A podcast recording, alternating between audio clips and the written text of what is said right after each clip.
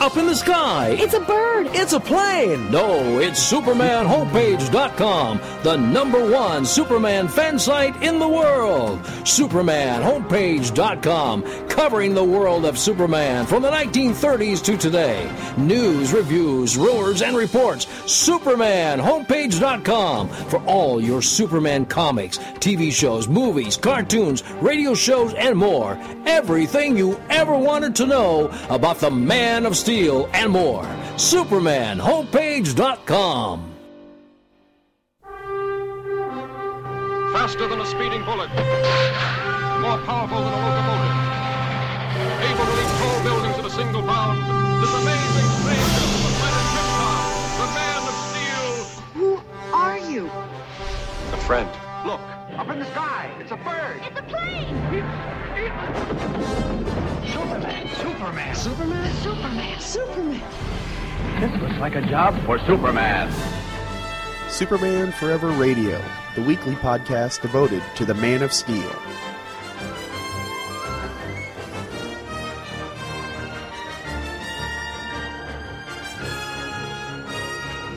Welcome to Superman Forever Radio, episode 43.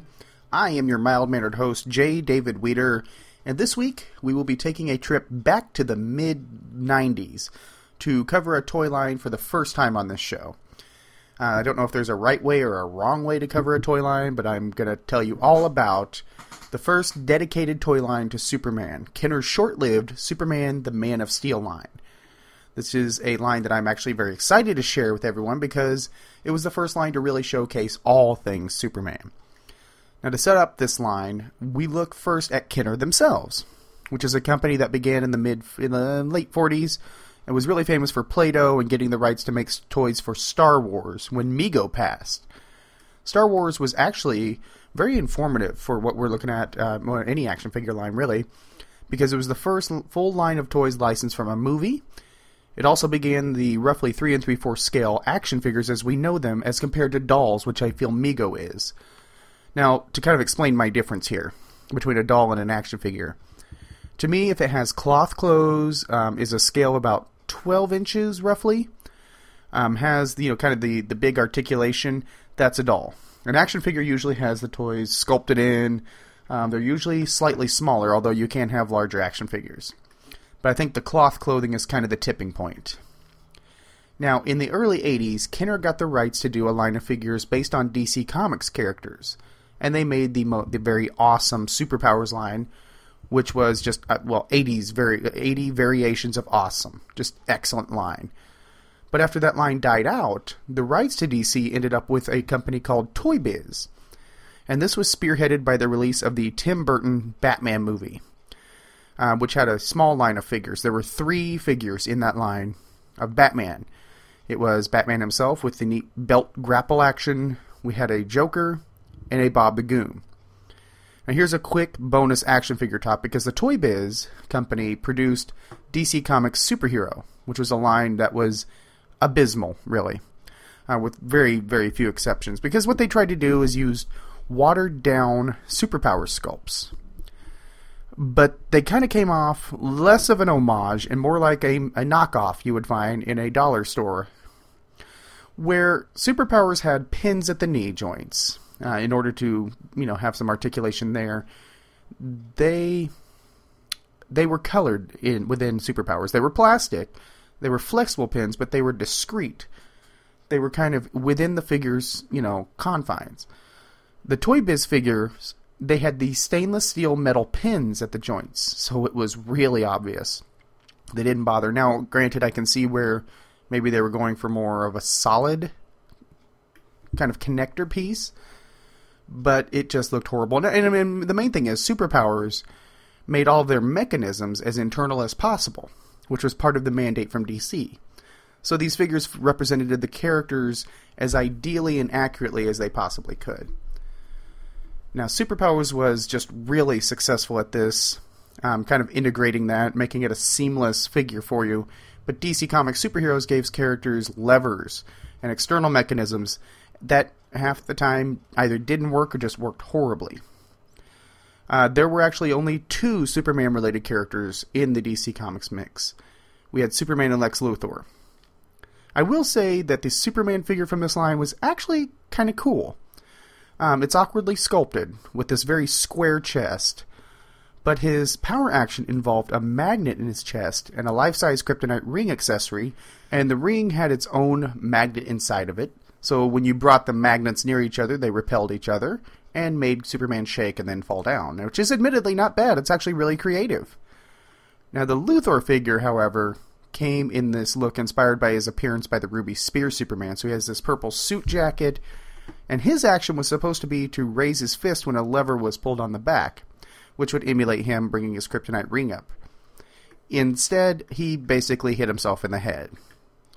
And that was a really sad time when you'd go to the toy aisle and there was just filled, filled with lonely, unsought Luthor figures for year. And while I'm on this topic, because I don't know when this is going to come up again, here's a collector tip if you're out looking for these figures. To tell the difference between a superpower Superman figure and a Toy Biz Superman figure, the square chest is a big indicator. Um, his collar line comes to more of a point, almost awkwardly, and his boots are nearly square on top. And then, of course, I mentioned the metal pins in the knee. They're going to be stainless steel. And there are no holes on the sole of the boots like the Superpowers figures had, because that they put that in to interact with the vehicles, playsets, so on and so forth. So that's a little bonus for you if you're out tracking, because a lot of places that you will find these older action figures either don't know the difference or are trying to scam you. So there's that. Be on the lookout. But the DC Comics superheroes line as a whole was apparently disappointing for DC Comics as it was for fans because Kenner was awarded the right to make Batman toys. And they kind of skirted the movie adapta- uh, movie figures issue by creating the movie influenced Dark Knight collection, which really started this trend that Kenner would be known for, and that's variations. Because Kenner's Batman lines they included about 900 versions of the lead characters throughout multiple lines that Kenner produced, because they also made figures based on Batman Returns, which in all reality was the Dark Knight collection with new gadgets and a coupe that we're actually going to be talking about a little bit later. Uh, they had a couple of villain figures, including the first figure based on the Tim Drake Robin, which I spent half of the summer of 92 tracking down. One of my first real collector experiences of here's the object that I'm looking for. Now go all Indiana Jones and track it down. Just check all the stores and I'd make rounds. And finally, it was held for me at Toys R Us because they had known me by then. so I went in that day and like, hey, we got Robin in, and they also had the Catwoman held for me. So that was uh, kind of a neat collector experience for me. But off the topic here, sorry about that. Kenner would milk this Batman thing for years. Um, what they basically would do, if you're not aware, is they'd create recolored costumes for the exact same Batman sculpt, depending on the line. Uh, so they'd throw some new accessories in there. And they would always be based on a theme of some kind, like Lava Fury Batman. I don't know why we had that figure, but we had Deep Dive Batman, Quick Change Bruce Wayne, which was actually a variation. So, and Laser Batman, which was actually a variation because they actually put like a waffle pattern on the suit. But basically, exact same figure, very simple figure, but you got all kinds of gadgets and recolors. And we had multiple Batman series produced from about 1990 to 95, which is the point where we're going to come into here and, and beyond, including the Dark Knight collection that I mentioned, Batman Returns, Batman the Animated Series, which for the most part used other sculpts. If you look closely at the initial Robin figure that they released, it's the exact same as the Tim uh, Batman Returns Tim Drake Robin with the resculpted head.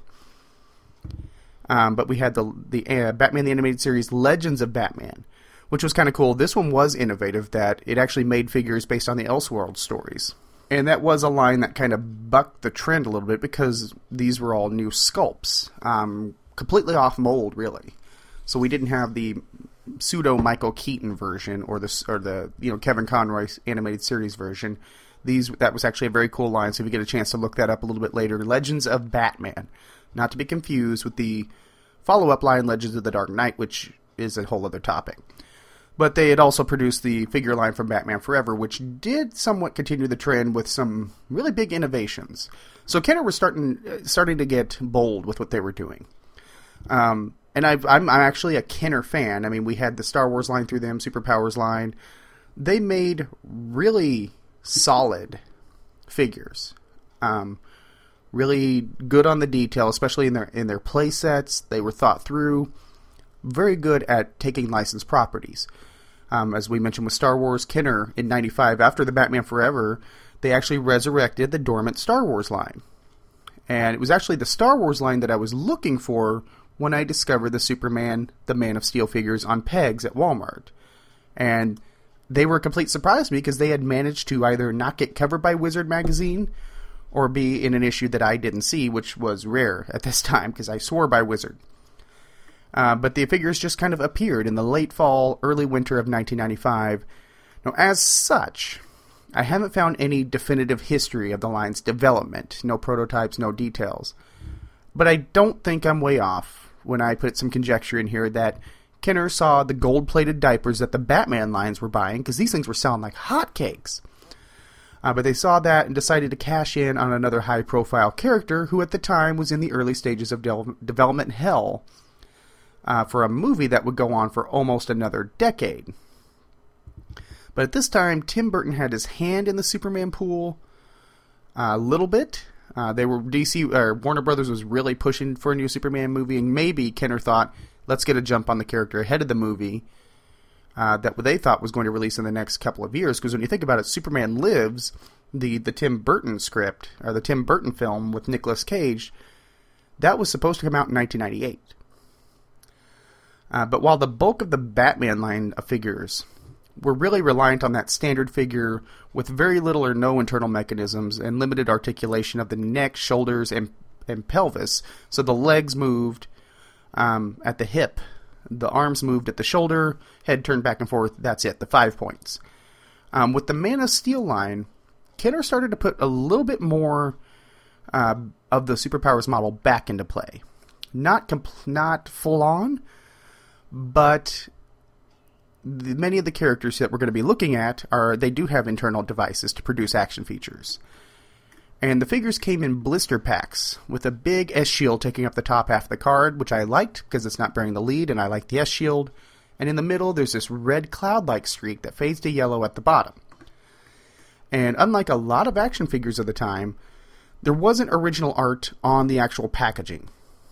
Um, but the figure bubbles themselves have this cardboard insert along the bottom with the line's title, Superman Man of Steel, and the figure's identity, kind of their power action. And the original art was handled by inserted trading cards, which I thought was a brilliant idea. Uh, these are fully painted by the great Joe Jusko, so it's hard to get mad at that. So let's take a look at the line as a whole, figure by figure, vehicle by vehicle, piece by piece. To stop the evil Doomsday, you need a hero who's more than a man. Superman. He's been called the greatest, the strongest, the first among heroes. Superman. High voltage villain Conduit is powered by kryptonite, but with krypton cannon blasting, Laser Superman powers him down. Conduit will learn don't mess with the S. Superman. It's the dreaded Doomsday, the most fearsome force in the universe. Even Doomsday will learn you don't mess with the S. Superman figures each sold separately, blocks not included. So, kicking off the line here with the basic figures. And by basic, I say that because we're going to have deluxe, multi pack, so on and so forth. These are your standard action figures. First off, we have Power Flight Superman, which, according to, to the Raving Toy Maniac, came five to a case. So, this was the, the most predominantly shipped figure in the line, which makes sense because it is the standard Superman, or standard for the time.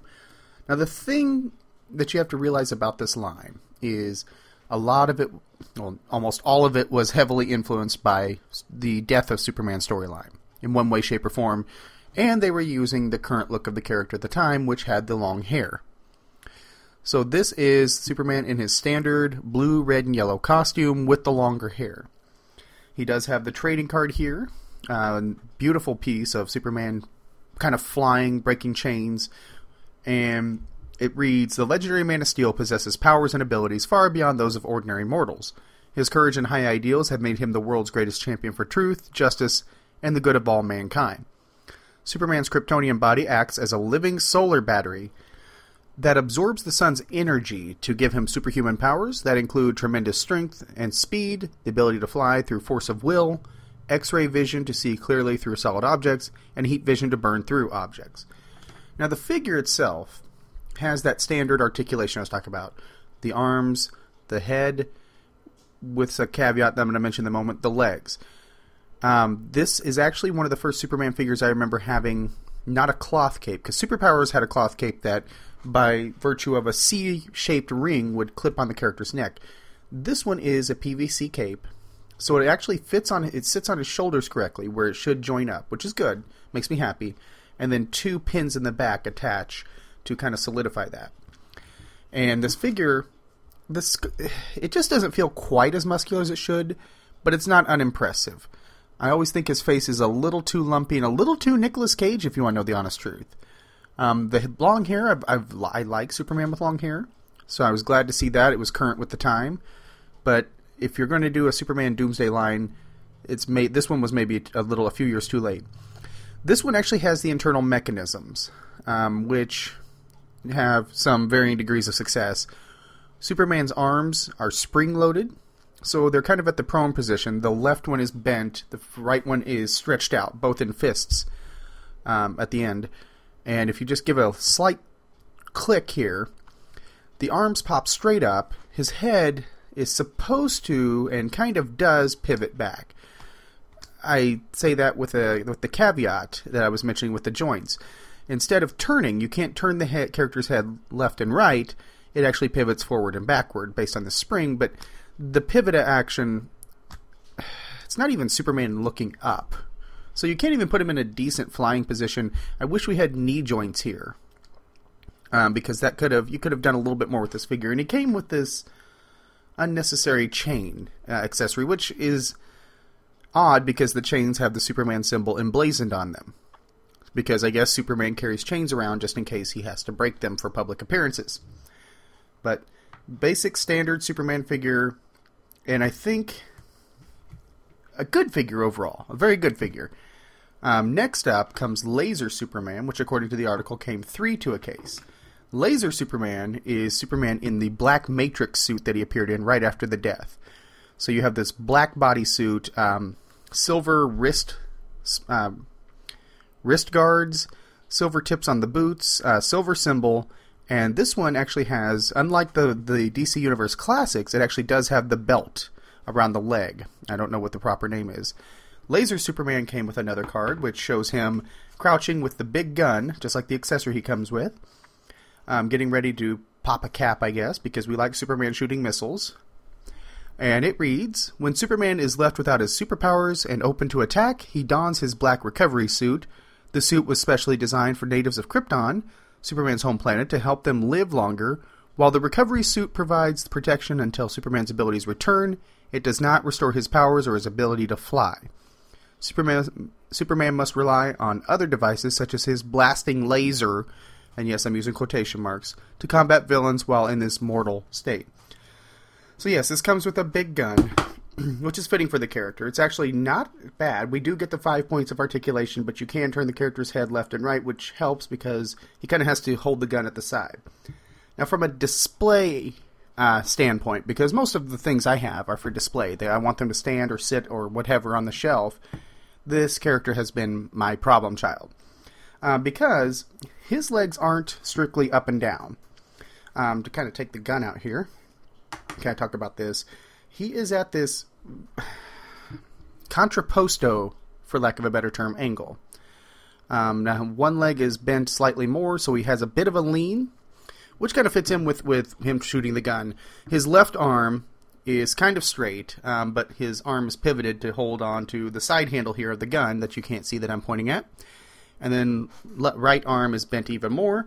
So he is literally sculpted, really almost for display. I don't when I think about this for play factor from a kid's standpoint, this isn't the most exciting figure until you get to the big gun, which has these clear plastic uh, pinkish red missiles that obviously the gun will fire.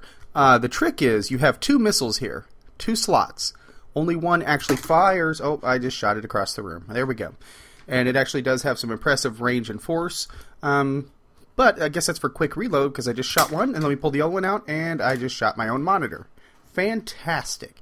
Um, not a bad figure. I mean, I was really happy to see this one in 1995 because I liked the black look. Um, not as a permanent look, but I thought it was a cool look for him, and it's a natural variation on Superman uh, because it does come from the comics. It does come from the storyline. Uh, this was one that I snatched up. Also, the not the next one, but the one after this one. Next up, we have the very first ever action figure of Steel, um, which came three to a case, much like Laser Superman. Steel is actually quite impressive. It comes back to the internal mechanism. Um, we have a beautiful image of him swinging his hammer. Uh, Steel, aka John Henry Irons, it reads. Construction worker John Henry Irons' life was once saved by Superman when he fell from a skyscraper high above the city streets. As Superman departed, he told Irons to make his life count for something. Later, Irons constructed his fantastic suit of armor, complete with advanced weaponry and flight boots, and pledged to help combat crime in the cities. He wields his enormous steel hammer with tremendous force and can fire rivet-like bolts from his gauntlet. Proud and a noble, a proud and noble man, sorry, he possesses the spirit that truly befits a man of steel. This is an excellent figure. now, later rendition, like the Mattel DC Universe Classics line, would have a lot more detail than this. But Steel does return to the internal mechanism class of, fig- of characters, um, and quite successfully so. Um, he, I mean, I love the bulk on the boots. I mean, it looks just like Steel. He, he once again, like like the Power Flight Superman, has a PVC cape that wraps around correctly at the collar line two pins to hold it in in the back. Now, outside, of course, Steel swings a hammer. Um, comes with a big hammer accessory. Now, when he has the hammer in hand, he is darn near perfect for this character. Uh, without the hammer, though, say, I mean, if you're looking at a kid, and I'm trying to keep that in mind, that this wasn't a this wasn't a time when toy lines were designed for char- for adults. We didn't have DC Direct yet. We would, just not yet. Um, so the, the I mean the the goal was to sell this to kids for playability. So pieces would get lost. I'm assuming since the pieces got lost when I was a kid. I know a lot of people lose pieces. So kid loses this hammer. Steel's going to be in an awkward position because his left arm is pivoted up, kind of like the Laser Superman, to support the hammer. And that's where his gauntlet is, which I think is maybe a big misstep in the figure. Which I know I just said I loved it. I do. I think it's gorgeous with the hammer. Remove the hammer, his gauntlet that fires those rivets we mentioned, it's in a support position. You can't outstretch it so he can be in quote unquote firing position. Um, his left arm is actually has an, an, elbow joint, and there is that colored pin, the blue plastic colored pin, which is not galvanized metal that you can see clearly. So Kenner did a good job on that, and it actually does have that. It's a very loose joint for a very good reason, because when you squeeze the character's legs, he pivots at the waist, so he's swinging the hammer. And this allows the hammer to leave that support of the of the left arm and swing out. And I think if I have not tried this before, yes, you can actually put just the the tip of the hammer in, which is it doesn't have necessarily the grip itself, um, where the sculpting gets a little bit wider to kind of put that more solidly in. So you can actually have him throw the hammer. Now, when I get that in there correctly, and kind of rest the hammer on the other one, so it kind of supports it. He does have a really awesome swing. Um, the one problem with that is the cape will often get in the way, so try to get it out of the way, and boom, boom. Steel just told you to sit down. Okay, that wasn't awkward at all. Next up is another big first, and the one that I was probably most excited about for this series, and that is Superboy as in Connor Kent, well, before he was Connor Kent. Um, an excellent figure that doesn't have the internal mechanisms, kind of like Laser Superman. Um, he has one big flaw. I mean, he looks great. The sculpt is fantastic. They left off the sunglasses so you get kind of a, gen- a general look. Um, he is in his initial costume, which has the yellow band around his leg, uh, leather jacket. Um, but they he had, the big flaw is he has this I don't even know what you would call it, square jutting out of his left arm, which is to support his power action, which I'm going to talk about in a moment. But let's take a look at this trading card. Uh, shows Steel firing these metallic objects, which he comes with two accessories that look similar, at the at the viewer. Very gorgeous look. Um, and it reads The superpowered teenager escaped from the ultra secretive Cadmus Project and may or may not be a clone of the real Superman. Cocky, independent, and with an in your face attitude, Superboy backs down from no villain or authority figure, and on the surface, Superboy's powers seem to mimic Superman's speed, strength, the ability to fly, but his main source of power is tactile telekinetic energy, which is not quite right, but and he can make things move with his mind simply by touching them. He uses his mind power to test LexCorp's prototype Capture Claw and Taser weapons. The only person this high spirited teen looks up to is Superman, the true Man of Steel to whom he has pledged his loyalty. So let's talk about these tactile taser. These are just chunks of plastic, um, spring loaded down the middle. So, I mean, there are two holes on either side, spring loaded down the middle, and you can see two notches. Now, the the LexCorp logo that you see in, say, the the back of the packaging or in the solicits shows it looking like a sticker. It's actually just sculpted in. But you were to take one of these to the left hand, slide it over, and then twist it so that odd square notch locks in place, which it really doesn't. Uh, but whenever you're ready to fire, one good twist on that, and this thing is supposed to fly across the room. The power action is kind of a dud. I'm not gonna lie. Uh, but this and Laser Superman, the Superboy, were the first two that I got because hey, it's Superboy and it's Superman in the black costume. And uh, beyond that notch, taking away the the Goonie power action was which is actually external, thankfully from the figure. This is an excellent, excellent figure. One of the best looking of the line. Um, it does perfectly capture Superboy from the time in the comics. Once again, five points of articulation. Uh, unlike Steel, he doesn't have anything to throw. And next comes the one villain of the first series. And it's a villain that I think is kind of inspired, if not kind of badly timed. Um, we heard it mentioned in that clip. It's Conduit, which is once again another great sculpt for this scale. He comes with his his coils here, and he has this wicked cool helmet that's removable, which I was always attracted to removable gear, especially helmets. And to kind of read the card, which shows Conduit without his helmet shooting bolts through his through his coils here. A high school st- a high school rival to Clark Kent, who always finished second, Kenny Braverman grew to be obsessively jealous of Clark. Affected by kryptonite, Braverman's body began to change, gaining special powers. Braverman took on the persona of Conduit and acted as a hired gun for the CIA until he was betrayed and went out on his own. Conduit is able to fly and launch kryptonite explosives from his wrist blasters. His body grows deadly kryptonite radiation, oozing chemicals that he uses to ensnare victims. Conduit has vowed to destroy Clark Kent and anyone close to him. It's no coincidence that Superman appears so quickly whenever Clark is attacked. And this figure, as I mentioned, kind of going back to it, it does have the five points with kind of an extra bit. Um, it's got great shoulder pad, shoulder. Well, I guess they're shoulder pads, but they're metal. I don't know if that's a pad by my definition. Um, the facial sculpt when you take off really does look excellent. Um, I mean, just a great figure. I'm in, I'm impressed that they use this. I prefer to display him with his helmet on, just because I think that's cool. Conduit's big thing is, as I mentioned, he comes with the cables. Um, one of them on his left arm you would put this gauntlet on here. And it would just have these stationary cables that kind of attach to each other. Look cool, but they, they attach to each other. Uh, they're kind of there for ensnaring. The right arm is where the action is. This is what uh, kind of what Steel should have had. Uh, something similar, maybe something to shoot off. But the the left, the right arm, pardon me, let me get my right and left straightened out, spins. So you have these cables. Once again, another gauntlet that you put on there. Now these aren't don't have the little hooks to attach, but it spins kind of uh, kind of innovative. Show kind of shows some sort of energy.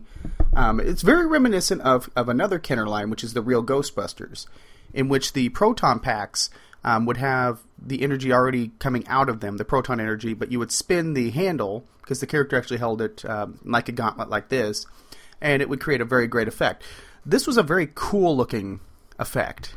Um, and I can see where a lot of kids would dig it, but they weren't familiar with Conduit. Conduit was at that time kind of a newer villain. And, well, not even kind of. He was a newer villain who hadn't had a lot of exposure outside of the comics. And kids, not all kids read comics. So I think some of it it just looked a little too busy for kids. They weren't familiar with it. They started out with a really really neat villain choice in my opinion, just not one that was appropriate for the first series.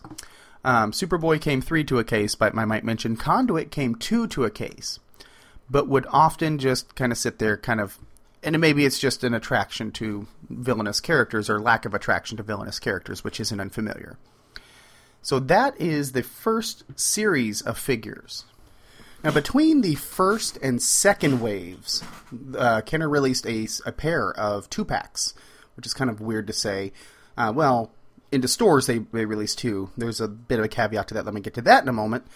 Uh, now with the two packs, I only have one of these, so I can only really go hands on with one of them.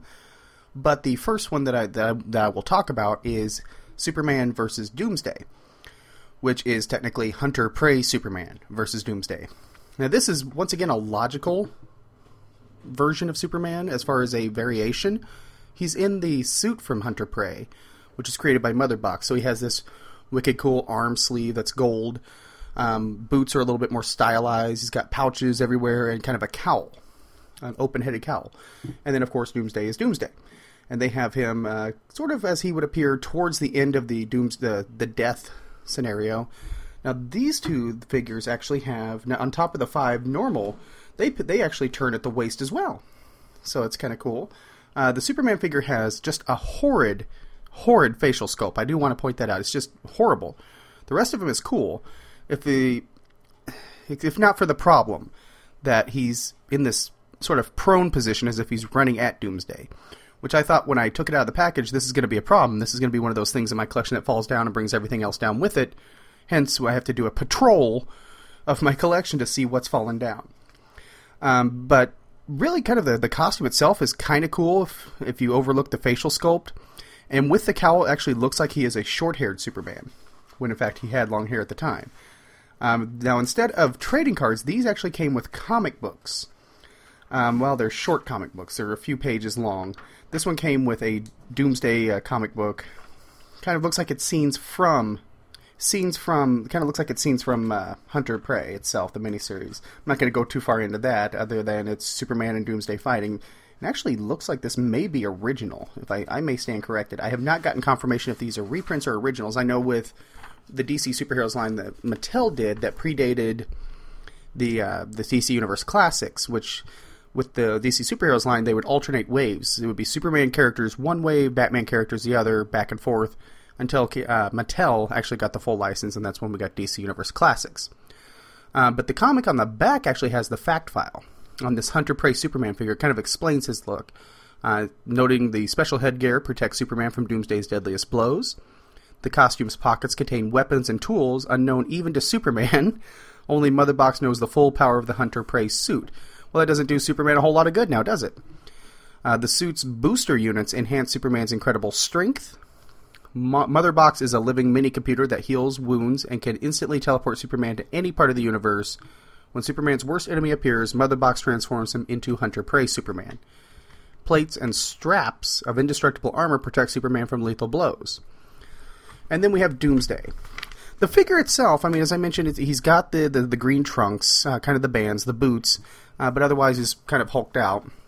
It's actually a good looking figure. To be honest with you, I like the figure as far as the sculpt. Um, they did a lot of really good work with his bones. There's a lot of detail in that when it wasn't necessarily necessarily a have to type of thing. So kudos to Kenner on that. My biggest beef is he's about the same size as Superman. Uh, put these two together, and not counting Doomsday's ponytail, he is like a, a, smidge higher. Once again, he's in a prone position as well. But these two display really well. They haven't really had any issues. So, uh, Doomsday also has a fact file. The spikes on Doomsday's knuckles contain poison, making every, every blow lethal. Doomsday's body can withstand the force of a million nuclear blasts. Superman's strongest punch can only knock Doomsday down. Doomsday's bony spikes are harder than steel. His head and shoulders can be used as razor sharp battering rams. And Doomsday gets his energy from the sun. Without sunlight, Doomsday can hibernate for a thousand years. And then on the back, this comic is actually quite cool because it actually does have a test your knowledge. I'm going to throw this out here. Uh, first question: Superman can do things no an ordinary human can't because a he is a mutant. B he comes from another planet. C he gets the product. He is the product of a genetic experience experiment. I will get it right soon, folks. Uh, that's B. Uh, two, what is Mother Box? Superman's spaceship, Doomsday's leader, an incredible living computer. Well, we just got that answer. Um, I'm not going to go through this whole thing, but you also have a draw Superman, very much marketed towards kids. And on the back of this comic is an ad um, for both of Kenner's lines here because they we have they were legends from the beginning. We have the Power Flight Superman, Steel, and Superboy up front. Um, we have some of the legends of Batman in the back, which includes an Archer Batman, a deluxe Batman that had this huge jet type backpack that encompassed his whole top half, and then a Night Batman in vacuum metallized armor. Um, but very good, very good uh, because it actually says it has both Legends of Batman and Superman: The Man of Steel. They are really, really good at promoting this. And I think these little uh, little bits in the back that draw Superman and Superman versus Doomsday in the fact file really make this comic quite a bit more charming. Um, but just kind of a nice thing. Now the second two pack here is what's known as Full Assault Superman, which I hate that name, but I also hate Hunter Prey Superman. Full Assault Superman, um, looking at it, it's a battle damage Superman. Um, it's very much uh, reminiscent of the Power Flight Superman, kind of in the pose that we just saw Hunter Prey Superman in, where he's prone position, ready to go, uh, but with a lot of rips in his costume, a lot of injuries. And he comes with Massacre. Yeah, Massacre that's yet another odd villain choice, which for fans was cool for adult fans. And I don't know how. I mean, clearly Kenner was marketing these at the younger children. I don't understand kind of where their focus was completely. If they had fans of, of the comics, the adult fans, like um, what this time I would have been 16, 17, uh, fans like myself and up in mind, or if they had strictly the children. But it does kind of serve as fans a little bit more than children, which was probably why the line didn't last. Um, but that figure also comes with a comic. Now, I don't have those two. Unfortunately, I do apologize for that. So I can't go full on on that. Uh, look, good looking figure. I just wish they would just call it Battle Damage Superman. Now, those were in stores. Those were standards. They kind of fleshed out between uh, Wave 1 and Wave 2. Then we have this odd sequence of Cyberlink Superman and Cyberlink Batman, which is complicated and I always get confused because we have the original. They, they were a two pack that obviously included Batman and Superman. They were just made strictly for the line initially. So they are original sculpts. Uh, they came in modified costumes that were quote unquote cyberlink, and I don't know what that's supposed to mean, but these were available through mail in, which was my understanding.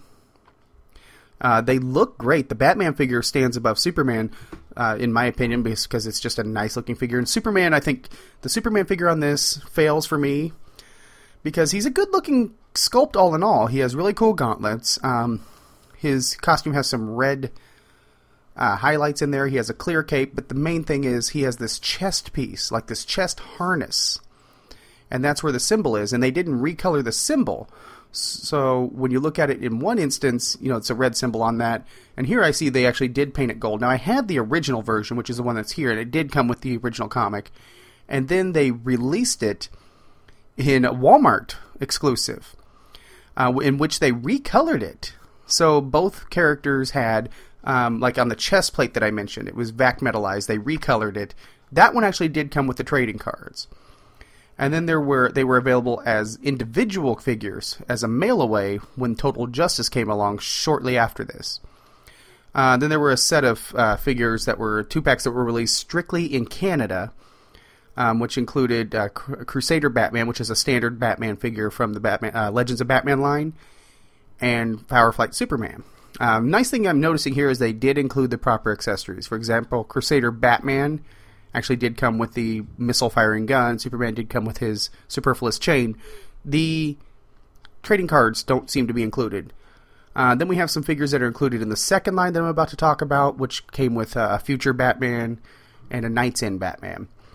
But since that brings us kind of conveniently to the second line, let me crack these bad boys out here.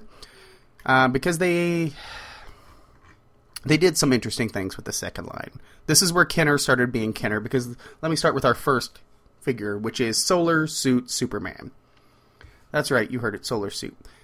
Um, this figure has a predominantly gold figure, a gold paint scheme with some blue highlights. Um, once again, he kind of has this harness in it. Now, he does have an interesting articulation feature uh, because mostly it's the shoulders and the legs, and then we have a backpack here that has. It's a winged backpack. He doesn't. This one does not come with a pank, uh, cape. He comes with this winged backpack that has these turbines on it. Uh, it has a quote unquote firing missile in which the end sticks out and you just give it a little push and it still doesn't pop. Oh, there it goes. Okay. Wonderful. You heard that live. I just kind of knocked my, my orange soda. Uh, the wings come off and they act as guns. And the only reason I knew that they were they would come off to go in his hand was from the trading card. He also has this weird gas mask. This is a a strange figure for me because I shouldn't like it. There's no reason for me to like it. Oh, and before I get too far off, that weird articulation feature. Uh, we do have a neck that turns left and right. Um, let me take off his little gas mask here. Uh, but within that, within the harness framework, uh, there's a red spot, and you can actually pivot the head forward and backwards. There's something that's on a bit of a joint. Kind of cool. I, I would have liked to have seen more of this. Now it doesn't. It doesn't raise it enough for flying. Kind of like Power Flight Superman. That's just limited enough to not make it good for flying. And that's one thing that the sculpt does is limits limits the playability because you want Superman that flies and and you know is Superman. Uh, this is him in, a, in an odd suit. Let me read the trading card, and that's the trading card actually depicts him with those turbines in hand, missile firing, and that's when I realized, oh, I can take these off and put them in his hand. And I'm trying to think. I don't think that this backpack is molded into the figure, but I can't seem to take it off, and I'm not going to force it. But as for the trading card, trying to keep my focus here because I am playing with toys and I get distracted by shiny objects. Uh, flying into deep space, Solar Suit Superman explores the stars with the help of a multifunctional spacesuit. It features a backpack mounted drone covered with sensor plates that collect and store solar radiation, plus crucial galactic information. The drone's robotic characteristics enable it to fire into deep space, into a deep space probe, which gathers data from unexplored territories, and when Superman comes under attack from alien beings, the probe is used as an energy neutralizer weapon and is turned against those hostile forces.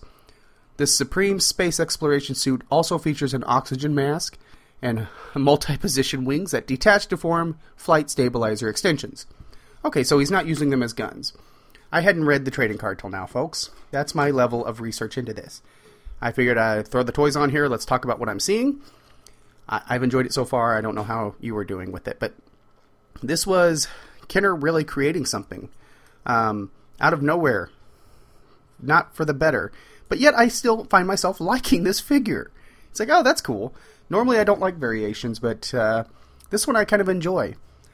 I just wish they had gone, gone maybe more exile. Uh, put uh, air canisters on his belt, um, a, a, detach, a detachable mask for him, maybe a wicked cool accessory. I don't know. But while I like this variation for no apparent reason, I wish I could show my work.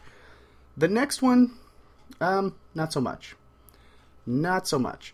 The next one is Street Guardian Superman which is from an Elseworlds. It's Elseworld style, which you know, kudos to them to to Kenner for at least putting some justification into it. You know, we can at least say, hey, it's Elseworlds. This Superman um, goes all Lorenzo Lamas renegade on us. Long black trench coat. No, I'm not joking. Black leather pants. The, the typical Superman blue on underneath the coat, and then he has this crew cut. He is an odd duck. Um, he comes with, I kid you not, a chain accessory, which you can put in his right arm, which will spin around, so he's got chain spinning action. Once again with the chains. And then he has this odd, I guess it's supposed to be a shield.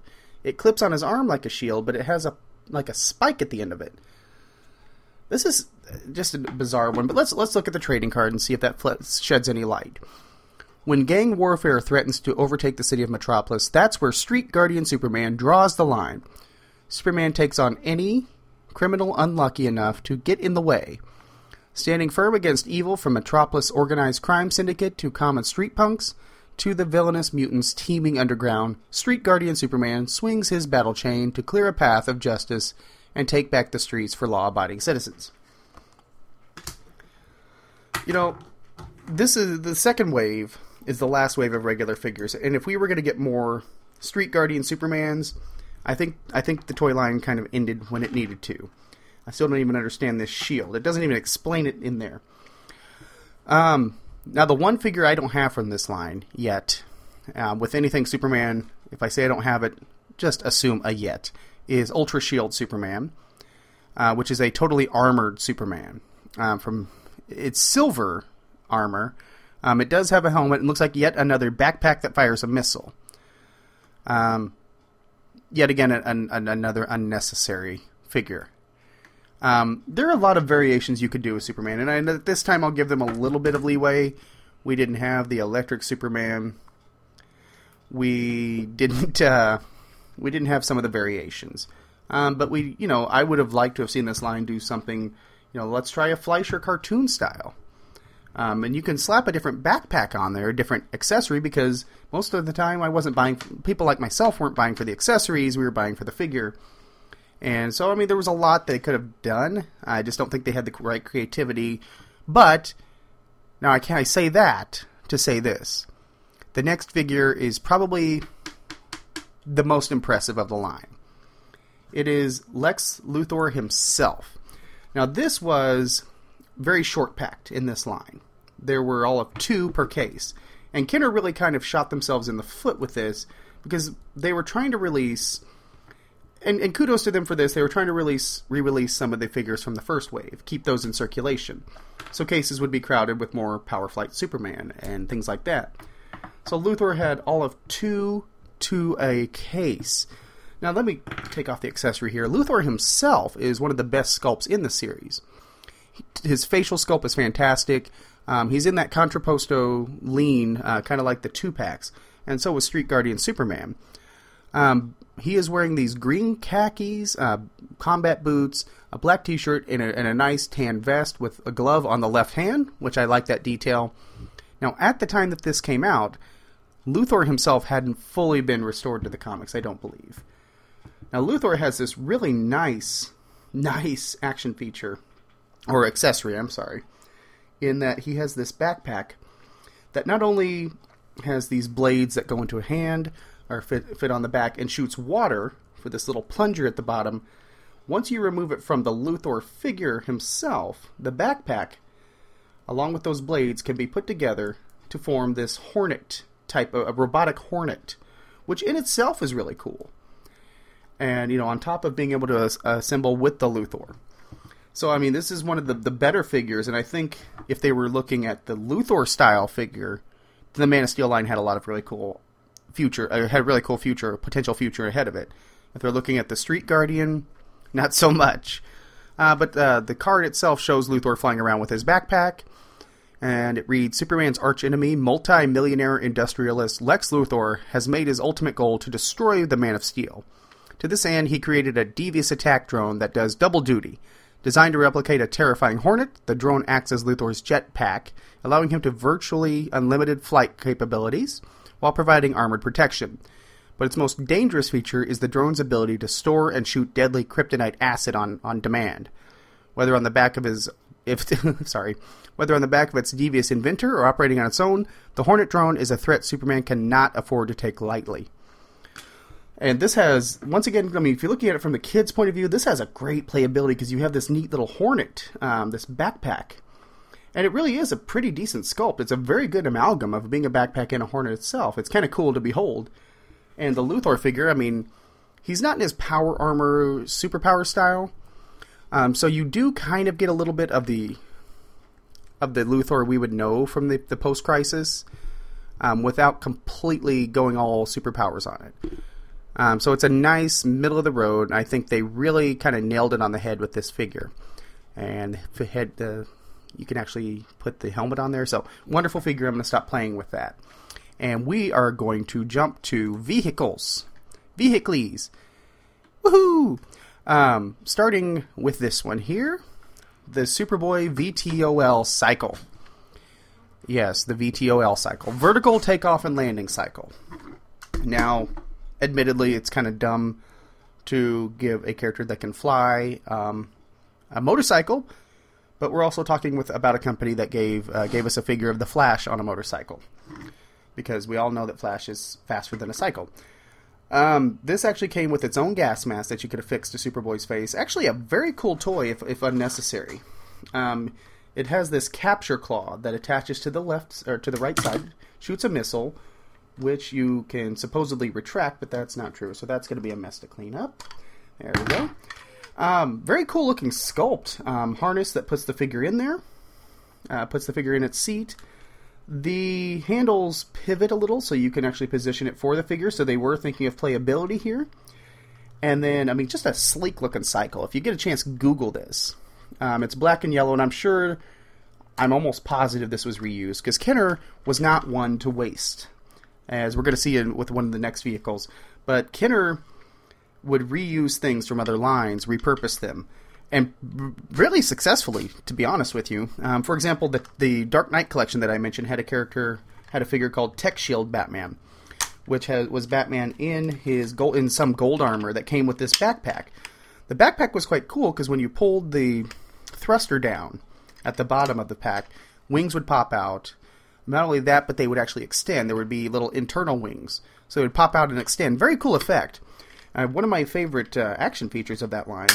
But I would find out later that Kenner, who made the Silverhawks line based on the cartoon, had repurposed that from that line because they had figures that there was a wave of Silverhawks figures that weren't released that included some odd character choices. One of those character choices was Condor.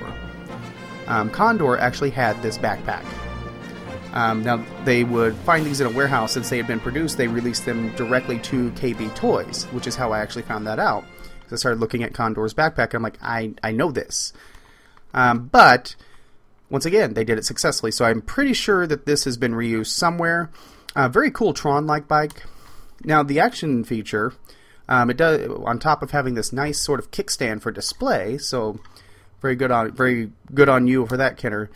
The front here, the front uh, wheel cover would pivot forward to cover the wheel completely. The back wheel which you would not know this would do this. It's actually quite. Oh, there we go. Yep, that was live. You heard that. I'm not editing that out either. The back wheel would actually split right down the middle and then pivot. So both halves are actually facing the ground, which is where the vertical takeoff came from. It's it's it's stretching. It's stretching. And so I usually display it with Superboy on it. Um, very good looking cycle. Um, very nice. And then I'm going to jump here to the one of the big two. This is the Matrix Conversion Coupe. Now, the Matrix Conversion Coupe is a car. It's a very sleek looking car, very rounded, um, very big cockpit with this that opens from the front. A very nice dome here. Um, it came with an exclusive Clark Kent figure, which here we go. If you come out, is actually pretty okay. Once again, not the greatest head sculpt, but they do go to the detail of making sure that he's in a po- his hair is in a ponytail. He's wearing these khakis, apparently a black dress-up shirt, and a bluish leather jacket. But hey, it's a Clark Kent figure. It came free with the car. What are you complaining about? The car itself was once the, once again repurposed. Um, it was repurposed. It was originally this version was uh, Originally, this was released as part of the Dark Knight collection, or pardon me, under Batman Returns, as the Bruce Wayne custom coupe, custom turbo coupe. Um, and like that, it has this mechanism where you can place a figure in here. There are two seats you can place the figure in. There's a front one and another one. Um, by pulling the spoiler back or pushing it forward, that front seat will disappear under the hood and you can put you know a Clark Kent figure in here. You do this pullback action on the spoiler. A wings pop out on the side. We get the Superman symbols, and B the the figure quote unquote transforms. Um, this this this has been used in not only the the Batman Returns line. It was used in the Batman the Animated Series line. Um, it was used in once again here. It would be repurposed again for the Superman the Animated Series line, and that one also came with the Clark Kent figure. Um, actually kind of impressive. Um, very sleek looking. The thing is, the internal mechanisms weren't entirely repurposed. I think this was a repurpose of a concept, but the sculpt is different. When you look at the the turbo coupe, the turbo coupe has a a canopy, a, a plastic canopy that's more in the shape of Batman's head. It's more arched. It's more uh, sharp angles, where this is more arched and smooth. Um, also, with the, the custom coupe, it would actually fold down on the sides when you pulled that back, and that's where the missile launchers were. Where with this, wings pop out. Because yet again, we get another flying car in the line. Oh, and I got a scratch on there. Um, now the back spoiler itself actually acts as a missile launcher. If you you have these three hubcaps, three, not four hubcaps, with the S shield, which drives me crazy. Uh, but you can actually place it in here in the spoiler and by squeezing two things. It shoots that disc, and I just hit my mini mate Daredevil. That's kind of awesome. Uh, I'm glad that stuck to the tape. But when not using those, they do stick to the side as hubcaps. So, kind of a natural extension. Made perfect sense to put this figure out there. It's a nice way to get a Clark Kent figure into the line. And one of really kind of a kind of a big fan of this. I did get to see a prototype of this at the museum in Metropolis, which I really liked. And the last actual vehicle was the Kryptonian battlesuit, which I don't have yet. Um, gorgeous. You could actually put a figure in it. Um, the sculpting wasn't exactly as you would see it in the comics, but it it it it didn't leave much. I'll say that. You could definitely look at it and go, "Oh, that's a Kryptonian battle suit." I don't remember seeing this repurposed, but it wouldn't shock me. Uh, but it looks like we have a cannon on the on the shoulder there. Uh, looks like some capture claws and a piece of kryptonite. Um, gosh, I want this bad. I know Michael Bailey has one. I should have should have asked him should ask him how that works out for him. Uh, he speaks very highly of it, so just something I haven't settled on to um, because I, for whatever reason, I haven't been tracking this down. But alas, the line died, sort of. Um, we had those two waves of basic figures. Now they had other stuff in development, and some of it was released, some of it wasn't. Um, one big thing was the Ultimate Superman, which was a I believe it's a 12 inch figure of the long haired Superman kind of looking off to the left. Eh, I don't have that yet. Uh, I've, never seen it priced correctly uh, because it, it's not it's not excessively rare, and but it was rare. But a lot of dealers will price it out of what I'm willing to pay. Uh, then we had two deluxe figures that were actually released after the line's cancellation was announced. One was Blast Hammer Steel, which I don't have, um, which is a really good rendition of Steel. It takes away the S shield, so it appears it's more like he would he was what he was wearing in his own book at the time. Um, but he comes with a pair of hammers, and this one, the gauntlet, is on the right hand side. It is actually a launcher, so you put these hammers in and you fire them, which I think is brilliant. That one also comes with the trading card that I don't have, and then we have Ultra Heat Vision Superman. I'm not a, I'm not I'm not a fan.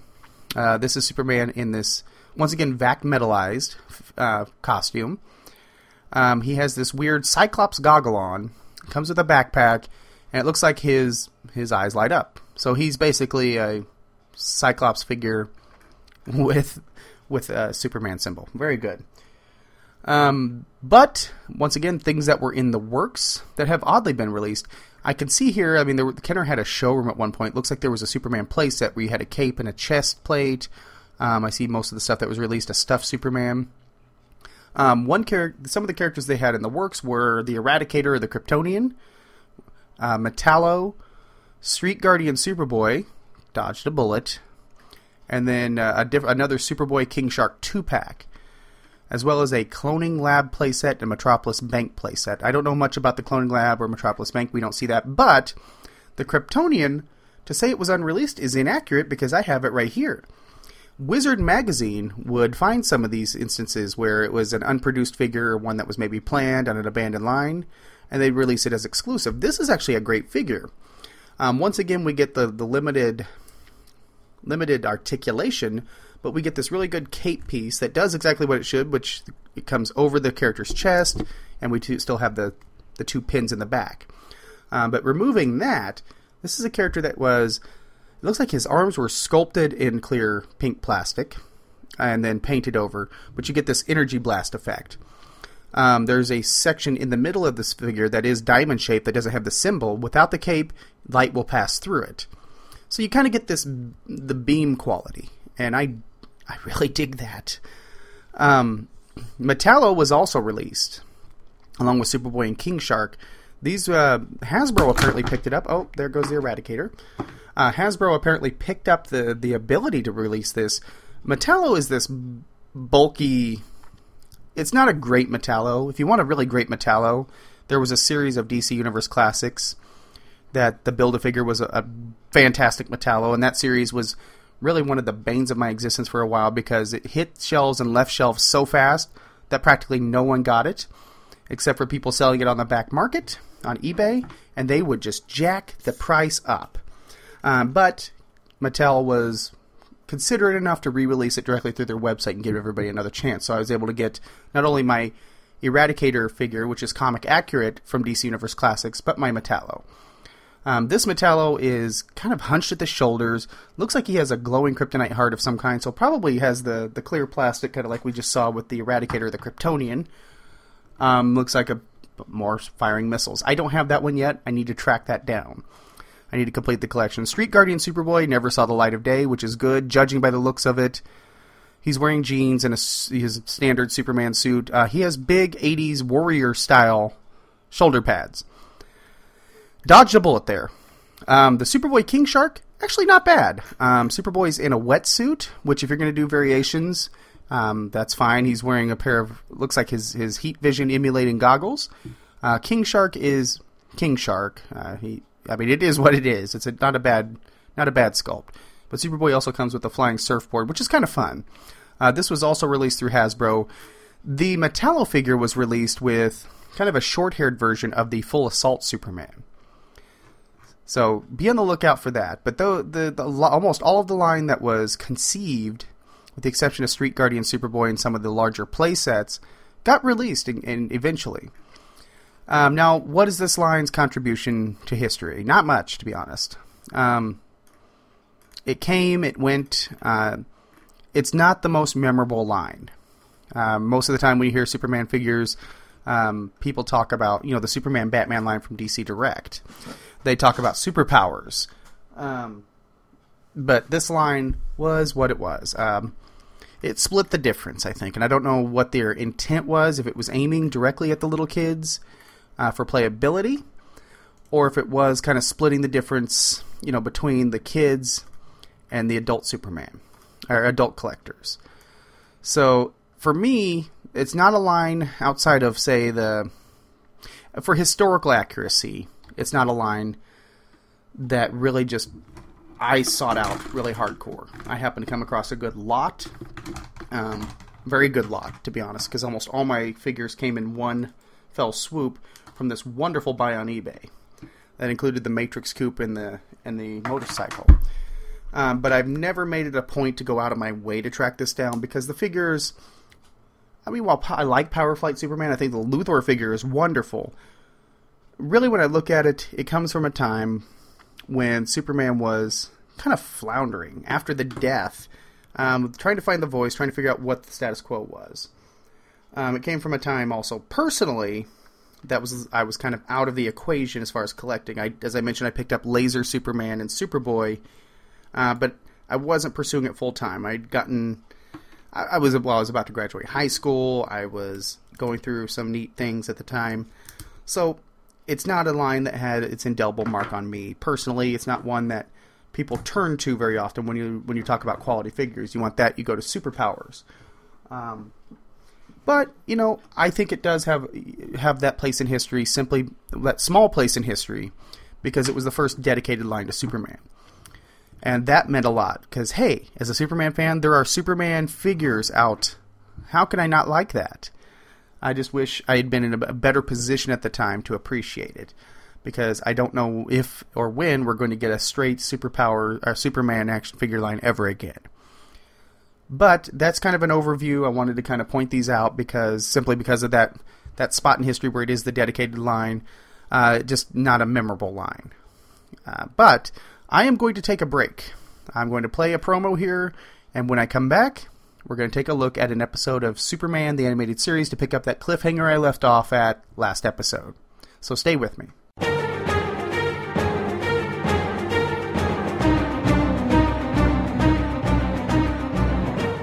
Do you enjoy time travel in general and the Silver Age of comic books in particular? If so, join me each week on the Superman Fan Podcast. My name is Billy Hogan, and I will be your host. Together, we'll crash through the time barrier and fly into the past to explore the Silver Age adventures of Superman. One week, we will take a look at the Superman family of titles Superman's pal Jimmy Olsen, World's Finest Comics, and soon, Superman's girlfriend Lois Lane. The next week, we will feature the Man of Steel's titles Superman and Action Comics, which will include the Supergirl stories during her run in the back of that title. You can join me each week on Wednesday or Thursday at the Superman Fan which is available on iTunes. And your emails are always welcome at supermanfanpodcast at gmail.com. And don't forget to wear your red indestructible cape.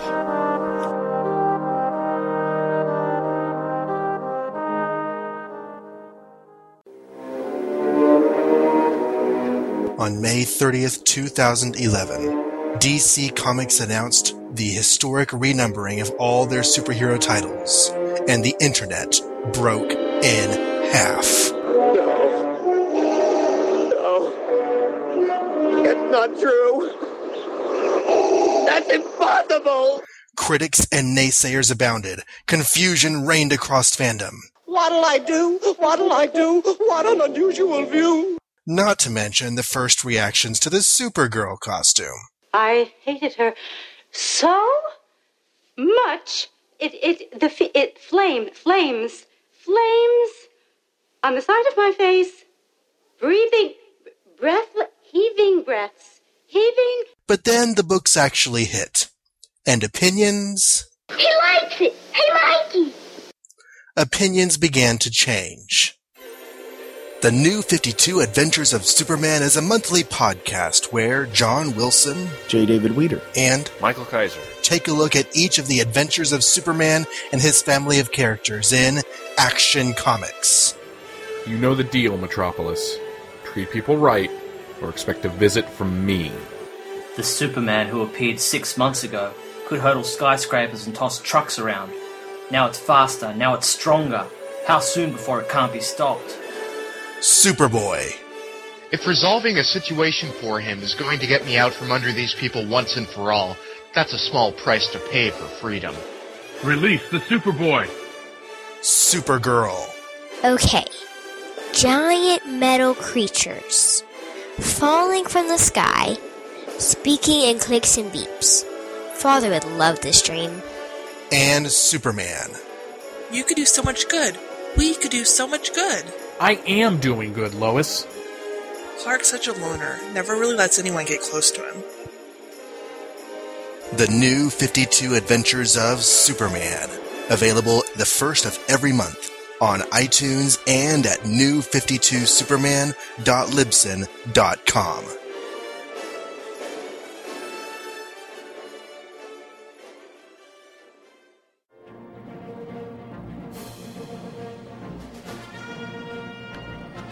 And it's that time again. Time to look at another episode of Superman the Animated Series. This time it's the second half of that two parter I left you with back in September Blast from the Past Part 2, which apparently um, uh, aired originally on September 9th, 1997. Uh, once again, written by Robert Goodman, directed by Dan Riba, with Tim Daly as Superman Clark Kent, Dana Delany as Lois Lane, George Dzundza as Perry White, Victor Brandt as Professor Professor Hamilton, Corey Burton as Brainiac, Ron Perlman as Jax-Ur, Leslie Easterbrook as Mala, and Ron Glass making a cameo as a news anchorman. When we left off last week, Superman had discovered, or last time, Superman had discovered the Phantom Zone and a prisoner named Mala, who he freed. Mala became a little too power hungry, and Superman considered sending her back to the Phantom Zone, but Mala instead attacked Superman and released Jax-Ur, a Kryptonian tyrant. And the episode picks up in the Arctic, where Superman introduces Professor Hamilton to the Fortress of Solitude, a name that Hamilton himself gives to Superman's secret hideaway. Superman shows Hamilton the communication orb from his ship and asks Brainiac how to show them how to build a Phantom Zone projector. Meanwhile, Jax-Ur and Mala walk the streets of Metropolis, sizing up the, uh, planet, while Jax-Ur allows his power levels to rise in the yellow sun. A bike messenger insults Jax-Ur and Mala and is accosted for his trouble. The crowd, seeing the rogue Kryptonians, flee in terror as Mala begins exhibiting her strength on the surroundings. Back at the Daily Planet, Lois rushes out to cover the story, filling Clark in as she leaves. Mala has taken a mail truck hostage and is flying through the air when its occupant falls out, plummeting to the ground only to be saved by Superman, who then engages Mala in battle within the empty mail truck. As the truck hits the street, a weakened Superman staggers out and is double teamed by both Mala and Jax-Ur. Mala attempts to crush Superman's skull, but a quick shot of heat vision sends a stoplight to his rescue, and Superman captures Jax-Ur. Mala rushes to defend her general, resulting in a long fight on the streets of Metropolis and in the air over Metropolis. Lois arrives at the scene of battle, cheering on the Man of Steel, but Mala notices her and distracts Superman by sending a group of balconies falling down on her. Of course, Superman rescues Lois, but at the cost of losing Jax-Ur and Mala. So Superman returns to Star Labs, where they test Hamilton's Phantom Zone projector on a plant, but it kills it because they don't have the crystal that vibrates at the Phantom Zone's frequency. Back at the Daily Planet, Perry White is telling his reporters that they should know where Jax-Ur and Mala are when Jax-Ur and Mala, well, they show up Superman 2 style and kidnap Lois, assaulting Perry in the process, leaving the message that they are at Mala's cabin. Superman does arrive at the cabin wearing a kryptonite proof suit and weakens Mala with the Green K. While hunting for Jax-Ur, the villain gets the drop on Superman and uses the projector to seal him and the kryptonite in the Phantom Zone. Jax-Ur lets Lois live to tell the world that Superman is gone forever and destroys the Phantom Zone projector. Jax-Ur and Mala are causing devastation all over the world. Meanwhile, Lois has been called to Star Labs by Hamilton, who tells Lois that his kryptonite suit has a traceable radioactive substance. Hamilton uses this to find Superman and pull him out of the zone. He immediately asks what they did with the other projector, and back at the cabin, finds a shard of crystal from the projector. Meanwhile, the United Nations is about to turn the planet over to Jax-Ur and Mala when Superman arrives to stop the ceremony resulting in another fight between both Jax-Ur and Mala. Superman is eventually thrown on a bridge where he uses the spilled fuel of a nearby tanker truck to make an explosion, giving him a chance to fly away with Jax-Ur and Mala following. Superman leads them to the Daily Planet building, where Hamilton and Lois are able to use the newly built Phantom Zone projector to put the two despots back where they belong. In the end, Superman returns to his fortress and thinks about being the only Kryptonian and decides that maybe it's better if they keep it that way. And the credits roll. So let's jump back to the beginning. I, I feel like we skipped a beat in the narrative when the episode opens up. Because we jump from the end of last episode with Mala simply missing what looks to be a short distance away to here with Superman flying Hamilton to the Arctic to build a new Phantom Zone projector. Why didn't he simply pursue Mala and use the original? I know that would have cut the episode short, but well, it could, maybe could have been one episode. I don't know. It really feels like we've missed something because why did Superman not actively look for Mala? He's very passive. Because suddenly Clark is in Metropolis right after that at the Daily Planet, and wait, did I miss a piece of exposition? If there is a rogue Kryptonian out there, why is Superman punching the clock at the planet? Because, I mean, he can even use the excuse that Clark Kent is tracking down leads for the story itself. That's why he became a reporter, so he could have this sort of flexibility and justification. But when Superman finds Mala and the throwdown begins, a large bit of it occurs within that mail truck, which is, I, I mean, my assumption is it's a way of getting around the standards and practices. Um, because it, that you can imply more violence than you can show. Uh, but then the rest of the fight is harsh. And I'm surprised it's even in there because standards and practices are notably, notably down on violence against women from a man onto a woman. And we're looking at freaking Superman fighting a woman. But Maybe they thought the way I did. She's Kryptonian. She's Kryptonian. She can take a little bit of punishment. And last time we talked a bit about Mala, so this week, uh, with this opportunity, I want to, I want to talk about Jax-Ur. Uh, Jax-Ur made his first appearance in Adventure Comics 289, where he escaped the Phantom Zone and battled Superboy. Jax-Ur was bald, a bit out of shape, um, and was in the zone because he tried to obliterate cities. He was no General Zod. In fact, Jax-Ur was almost a subordinate of Zod because they hung around and plotted against Superman within the Phantom Zone itself. Now, here we basically have General Zod using the name Jax-Ur, which is played by Ron Perlman. If you don't know who Ron Perlman is, I can't rob you of his awesomeness. Ron Perlman has been acting since 1979, getting his most high profile gig, uh, that, his first big profile gig, on the late 80s TV show Beauty and the Beast, playing Vincent, a lion human hybrid, against uh, Linda, Linda Hamilton. So, good show, oddly enough. Uh, he's been involved with many comic related projects, such as being the voice of Conan, the voice of Clayface. Uh, he also had appearances in Blade 2, and, well, he was the title character of Hellboy. Now, here, Jax-Ur really doesn't make the best use of Perlman's deep, threatening voice. In fact, Jax-Ur is very underused overall for being the big bad. Because he never comes off as the true threat to Superman that he could be, which is a shame because it would have been really cool to see Superman and Jax-Ur just throw down mano a mano and just let loose, rather than rehash Superman versus Mala. In fact, another repetitious scenario is Lois getting snatched up by Mala, because really at this point Lois is becoming a liability, just a kidnap prone target. And of course, we have the Superman 2 homage, with Jax-Ur and Mala arriving at the Daily Planet and Superman leading them away to protect the public. I just feel like I, I, I wish I'd heard would you care to step outside as a line? Um, now, it is a repeat in a way, but it wasn't overdone. It didn't feel like Superman 2 was getting a rehash in animated form.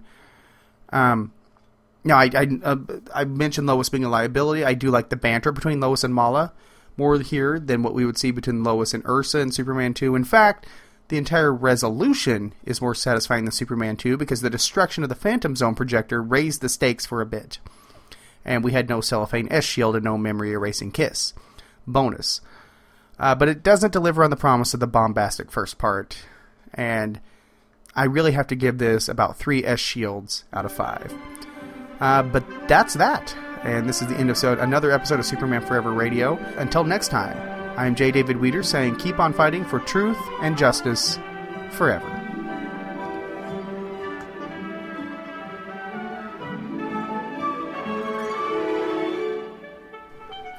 This has been Superman Forever Radio, a Networld production. You can find the show on iTunes with backlogs of episodes, where you can also leave a review. The show finds its home at supermanforever.com and is a very proud member of the Superman Podcast Network, which you can find at supermanpodcastnetwork.com. You can friend the show on Facebook at, at facebook.com slash supermanforeverradio and email the show at mail at supermanforever.com the show is also on Tumblr at supermanforeverradio.tumblr.com. David can be found on Twitter at twitter.com slash superdaveweter. This podcast is for entertainment purposes only and does not gain profit from the images or related properties belonging to DC Comics or Warner Brothers Entertainment. Superman and all related characters, the distinctive likenesses thereof, are all properties of Warner Brothers Entertainment and DC Entertainment. All music and sound clips used on the show are copyright their respective owners, and no infringement is intended. Superman was created by Jerry Siegel and Joe Shuster.